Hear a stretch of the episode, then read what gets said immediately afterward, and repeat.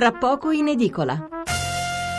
Allora Andrea da Livorno scrive, eh, attenzione però, proprio gli scout insegnano prima di tutto la cosiddetta analisi delle forze, mai assolutamente affrontare pericoli superiori alle proprie forze. E Roberto, non sono d'accordo con Roberto D'Ancona che la natura è più forte, credo, eh, eh, credo, non credo in un Dio interventista. Va bene, per quanto riguarda invece Alfredino Rampi, ce lo ricorda Guido, eh, che fa l'autotrasportatore, non siamo riusciti a salvarlo.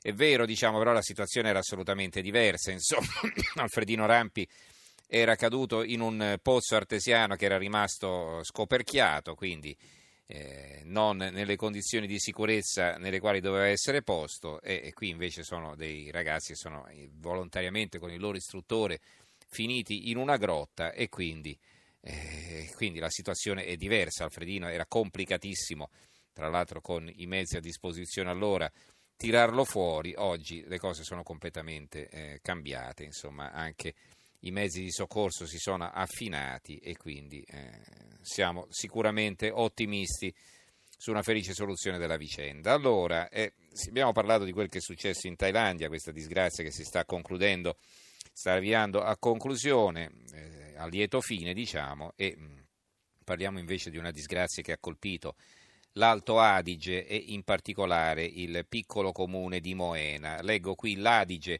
quotidiano del Trentino Alto Adige, tutta pagina, Moena invasa dal fango, oltre 50 sfollati, pesanti danni a case e alberghi, in Val di Fassa una violenta tempesta di acque grandi ha causato frane e smottamenti. Paure anche sul lago di Caldonazzo, dove due velisti sono stati salvati dai sommozzatori. Il quotidiano Il Trentino, nubifragio, Moena sotto il fango, Trentino flagellato dal maltempo, barche rovesciate a Caldonazzo, salvati in sette. Sono delle foto qui che fanno veramente impressione. Al, il quotidiano Alto Adige, ancora un nubifragio, allagamenti e alberi cro- crollati. A Merano cade un gigantesco ippocastano e poi ne parlano tanti altri giornali, anche il secolo XIX, siamo a Genova, quindi dall'altra parte del nord Italia, però mezzo nord sott'acqua, un morto, Moena, paura per i Liguri in vacanza e qui eh, c'è la foto di Moena dove è straripato il fiume. Allora noi abbiamo in linea il sindaco di Moena, Edoardo Felicetti. Sindaco, buonasera. Buonasera. È una notte lunga immagino questa per lei, no? Eh sì, adesso vedremo come quanto andrà avanti ancora. Qual è la situazione? Allora adesso un pochettino si è calmata, eh, dobbiamo sempre stare allerta perché il Rio Costalunga, che è quello che è esondato, trasporta molti detriti. La causa dell'esondazione è stato il blocco di, sotto un ponte di tronchi e massi adesso è stato liberato, però il livello dell'acqua è ancora alto. Se dovessero depositarsi ancora detriti, la situazione potrebbe tornare a essere critica. Senta, ma come è successo? Lei ha parlato adesso di questa ostruzione del ponte, eccetera, ma diciamo le precipitazioni sono state assolutamente anomale eh, nella, nella loro dimensione. Come, cosa è successo? Quando ma è cominciato a piovere? Mm. È cominciato verso le tre, tre e mezza, io ero in comune. Del pomeriggio o del mattino? Mm del pomeriggio, sì. pomeriggio. Sì. Mi sono accorto che pioveva così tanto, ho guardato la finestra, c'erano le, le strade che erano eh, veramente invase d'acqua.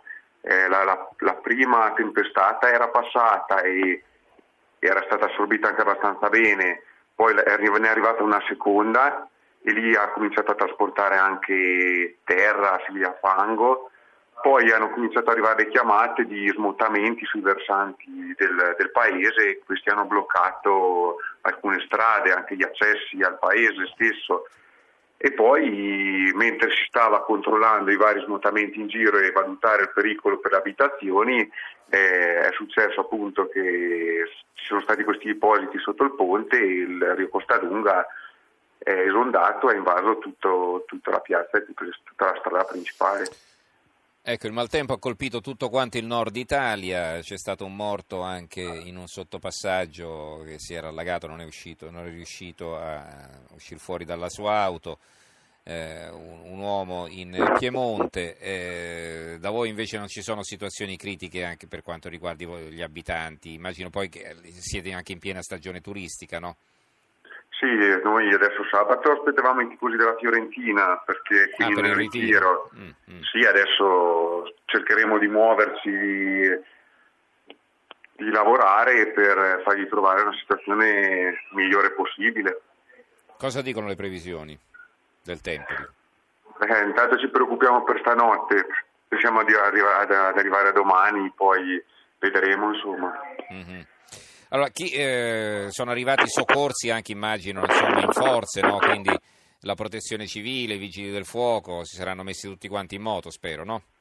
Sì, ci sono stati tutti i vigili del fuoco della Val di Fassa sono stati come al solito eccellenti nell'intervento, poi la protezione civile e domani arriveranno i dirigenti della provincia cui cominceremo a fare la conta dei danni e vedere di trovare dei modi per, per porvi rimedio. Uh-huh.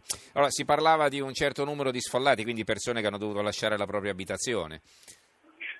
Eh sì, alla fine siamo arrivati appunto a superare quasi 100, sì, abbiamo superato i 100, alcuni hanno trovato rifugio da amici e parenti e altri, cioè una quarantina, abbiamo, li abbiamo messi subito nella struttura delle scuole uh-huh. e poi c'erano 60 ragazzi che sembrava potessero rientrare nell'albergo, però dopo a causa delle strade interrotte abbiamo dovuto sistemare anche loro, quindi sempre nelle scuole.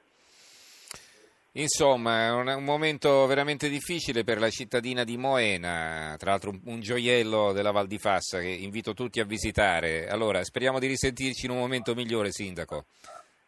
Va bene, sicuramente, speriamo. Tanti cari auguri allora ad Edoardo Felicetti, al Sindaco di Moena, che sarà tutta la notte impegnato a seguire la situazione. Grazie Sindaco, buonanotte. Allora, ehm, vediamo un po', vedo nel frattempo sono arrivati altri messaggi, vediamo a cosa sono riferiti. Ecco, qui dice anche a Parma, scrive Marta, abbiamo avuto un violentissimo nubifragio, la pioggia per ora è cessata, vedremo domani cosa dirà la Gazzetta. Eh, dunque, eh, poi no, nient'altro. Allora, e a proposito delle piogge, vabbè, non c'entra nulla perché la pioggia sì c'è stata, ma eh, insomma ha bagnato un concerto, c'era te- un concerto di, concerto di, Zucchero in piazza San Marco, si vede la sua foto qui eh, sulla nuova di Venezia di Mestre, pioggia a Catinelli, inizia così il concerto di Zucchero in piazza San Marco davanti a 7.000 persone. Va bene, allora... Ehm, Invece vi leggo i titoli prima di parlare del Kosovo, che è l'ultimo, l'ultimo approfondimento di questa sera. I titoli sull'immigrazione. Allora, il sole 24 ore, migranti, allarme di Austria e Italia, l'intesa salva Merkel, il compromesso CDU-CSU prevede centri di transito nelle zone di confine, telefonata fra Salvini e Seehofer per trovare un accordo bilaterale. Italia oggi, Germania, mentre i popolari litigano ferocemente sui migranti, i socialisti sembrano scomparsi. Un pezzo di Roberto Giardina che è stato nostro ospite ieri sera, fra l'altro il eh, giornale a centropagina, Brennero e Ventimiglia tornano alle frontiere, caos immigrazione, l'emergenza migranti mina l'Unione Europea, dopo l'accordo in Germania l'Austria vuole chiudere il Brennero a Ventimiglia ore di code e controlli. Ancora l'avvenire, migranti, sale la tensione per il Brennero, Vienne potrebbe chiudere, Roma protesta. Il fatto quotidiano a centropagina, Germania effetto domino, l'Austria si blinda e l'Italia migranti e i campi di Tripoli sono già colmi. Sotto un altro pezzo, eh, richiamato in prima pagina, il titolo di Valdam, un pezzo di Valdambrini, la rete di amicizie trafficanti, così gli africani si convincono a partire. Questo sarebbe stato interessante leggerlo, ma in prima abbiamo solo il titolo. Il manifesto, vestiti di rosso è l'apertura del manifesto, con, con una donna con una maglietta rossa, con un bambino in braccio. Contro il cinismo e la chiusura dei porti alle ONG, l'appello di Libera, Ampi, Arci e Lega Ambiente, sabato indossiamo una maglietta rossa come quella che avevano i tanti bambini migranti annegati nel Mediterraneo. Don Ciotti al manifesto, l'accoglienza è la base della civiltà. Libero ha un fondo di Fausto Carioti, il vice direttore. Il titolo è I profughi ci costano e ammazzano i pensionati, Salvini contro Boeri. Eh, dopo un mese da Premier ombra, anzi da Premier vero e proprio, l'ombra è semmai Giuseppe Conte, Matteo Salvini si è trasformato ieri in Ministro del Lavoro. Il leader della Lega ha dato il preavviso di sfratto a Tito Boeri, Presidente dell'Inps, agli antipodi da lui sull'unico argomento che interessa al responsabile del Viminale. Il mio problema, ha spiegato Salvini, sono i delinquenti come quello che ha ammazzato un italiano di 77 anni a Sessa Urunca, preso a pugni da una di queste risorse che ci dovrebbero pagare le pensioni. Perché c'è ancora qualche fenomeno, penso al presidente dell'Inps, che dice che senza immigrati è un disastro, ma ci sarà tanto da cambiare anche in questi apparati pubblici. Sotto un altro titolo, eh, richiamato un pezzo di Renato Farina, che affare per l'Italia se l'Austria chiude i confini.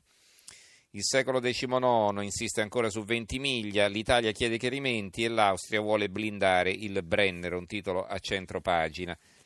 La Sicilia in Europa comincia la corsa a blindare le frontiere. La Gazzetta del Mezzogiorno, aiutiamoli a casa loro, le parole di Voitiwa, un pezzo di Domenico Crocco che incomincia così aiutiamoli a non emigrare, aiutiamoli a casa loro, lo ha detto Salvini, arrivò a dirlo anche Renzi, ma in che modo? Il modo lo suggerì per primo Papa Voitigua che considerò l'Africa con l'attenzione che si dedica ai figli meno fortunati. Anche questo sarebbe stato interessante leggerlo, questo articolo, ma in prima non c'è altro. Il Gazzettino di Venezia, Vienna pronta a blindare il Brennero, a centro pagina, lo vediamo qui il piano dei centri rimpatri italiani, uno anche in Friuli Venezia Giulia. Il giornale di Brescia, migranti, Vienna pronta a blindare il Brennero. La Gazzetta del Mezzogiorno, edizione della Basilicata, apre così. Migranti alla Multiservice Sud, tre rinvii a giudizio per truffa, la falsa accoglienza, ipotizzati ingiusti profitti per 246 mila euro da parte della cooperativa con locali inadeguati. Quindi vedete un altro imbroglio sulle spalle di questa povera gente.